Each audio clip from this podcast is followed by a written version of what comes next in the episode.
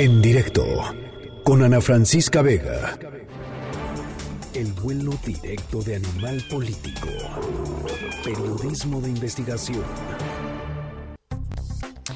Bueno, pues quiero platicarles de algo que eh, se publicó hoy en Animal Político y que tiene una relevancia eh, eh, grandísima. Mm, sabemos que estamos inmersos todos en el tema del coronavirus, del COVID-19, pero pues eh, el país tiene también otros desafíos. Uno de ellos es el tema de la seguridad y Animal Político hizo un análisis de lo que ha sido el primer año de gobierno del presidente López Obrador en términos de en términos de eso de seguridad, eh, homicidios en números récord menos detenciones y una Guardia Nacional cuya efectividad y cuyo monitoreo pues de las actividades y de la pues de la transparencia con la cual se llevan a cabo las decisiones de sus despliegues, por ejemplo, está todavía pues eh, muy lejos de, ser eh, de ser lo ideal. La guerra que no acaba, balance del crimen y la violencia con el presidente López Obrador en este en este primer año. Eh, Arturo Ángel, me da muchísimo gusto saludarte, reportero de Animal Político. ¿Cómo estás? Me da me da de verdad mucho gusto escucharte. Hola Ana Francisca, no, muy buenas tardes y un saludo y espero que todo esté muy bien. Oye, pues eh, la verdad, eh, eh, increíble el trabajo que presentas hoy, Arturo. Sí, muchas gracias, Ana. Lo que quisimos hacer en Animal Político en este reportaje que titulamos Crimen y Violencia en México la guerra que no acaba. Un reportaje que, por cierto, comenzamos desde principios de febrero, sin saber luego todo el contexto que en el que íbamos a estar inmersos, pero que de todas formas, y como mencionamos en la nota editorial que da introducción a este reportaje, que ya lo pueden consultar en Animal Político, consideramos importante que eh, había que hacer una especie de corte de caja, sobre todo ya transcurrido pues, más de un año, un año tres veces del actual gobierno en cuestión de violencia, ¿no, Ana Francisca? Y sobre todo a la luz del discurso del presidente López Obrador, quien sobre todo y particularmente en el tema de seguridad ha sido muy claro en algunos dichos que ha repetido constantemente, ¿no? Uno de ellos que en su gobierno la guerra había terminado eh, y que se había privilegiado una estrategia basada tanto en la Guardia Nacional por un lado como en los programas sociales por el otro lado, y, que incluso abanderó también mucho con, con, con esta fase de abrazos no balazos, ¿no? Entonces, a la luz de eso, pues quisimos ver a través de las cifras oficiales ya transcurrido, insisto, un tiempo más o menos pues, considerable en el arranque de este sexenio, qué tanto había incidido pues, e, e, esta estrategia que el gobierno ha señalado mucho, eh, eh, el presidente en, la retórica, ¿no? ¿Qué tanto se ha traducido en resultados?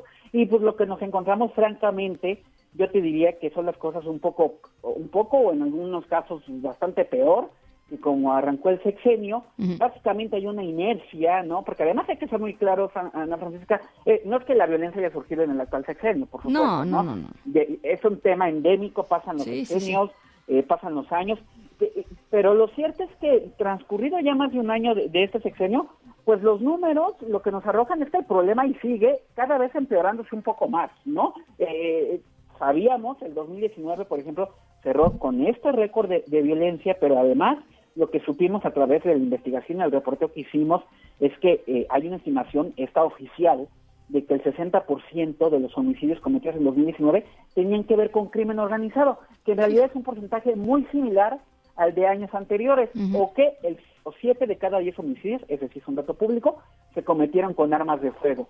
Un porcentaje también prácticamente idéntico al, de al del año pasado. Es decir, pues básicamente lo que tenemos es el desarrollo de un mismo problema y que además con, con, con, el agregado este, bastante desafortunado de que lo que hemos estado viendo en 2020, incluso la Francisca ya con el despliegue de esta Guardia Nacional con 80 mil elementos, es que la violencia no solamente ahí sigue, sino que incluso estamos de nuevo en una especie de escalada de, violencia en los últimos dos meses con todo y contingencia y todo lo, que ha sucedido, ¿no? hay, hay estados que son focos rojos, eh, eh, mencionamos en el reportaje que hay cinco entidades donde se calcula que hasta el 80% de los asesinatos están relacionados con el crimen organizado, particularmente el estado de Guanajuato, ¿no? Hay, hay 30 municipios también del país, fíjate, 30 municipios de los más de 2.400, en donde están concentrados cerca del 40% de todos los homicidios. Hay casos dramáticos, el de Tijuana, Ciudad Juárez, Acapulco,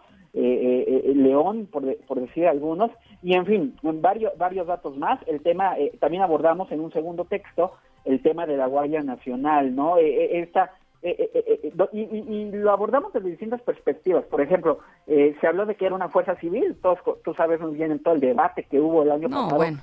Lejos de, lejos de, ¿no? Lejos de. Sí, sí, no, y cuando lo vemos ahora a la luz de los datos, pues nos enteramos que de entrada el 70% de los elementos de hoy son militares transferidos, pero que además los nuevos reclutas que deberían estar alimentando el músculo civil, si me permites decirlo así, pues en realidad son civiles que capta el ejército, que los entrena, los recluta, los contrata y luego los comisiona también a la Guardia Nacional. Es decir, pero más allá de eso, también el impacto, ¿no? Eh, eh, y bueno, hay temas de opacidad, por supuesto, porque déjame decirte que por solicitud de transparencia hemos intentado conocer qué tipo de evaluación, de control de confianza tienen estos elementos. Las instancias se pasan a bolita, la Secretaría de Seguridad Ciudadana dice que le toca a la Serena, la Serena que le toca a la Guardia Nacional, que ya tiene una oficina propia de transparencia, pero cuando le preguntas a esa oficina de transparencia, te remite de nuevo a, a la Secretaría de Seguridad y hay un círculo ahí de que nunca sale pero sobre todo y más importante yo creo, Ana Francisca, el tema de del impacto, y eso es muy claro, ¿no? Insisto, tenemos estos 80 mil elementos de la Guardia hoy desplegados, pero no se aprecia realmente, sobre todo en, el,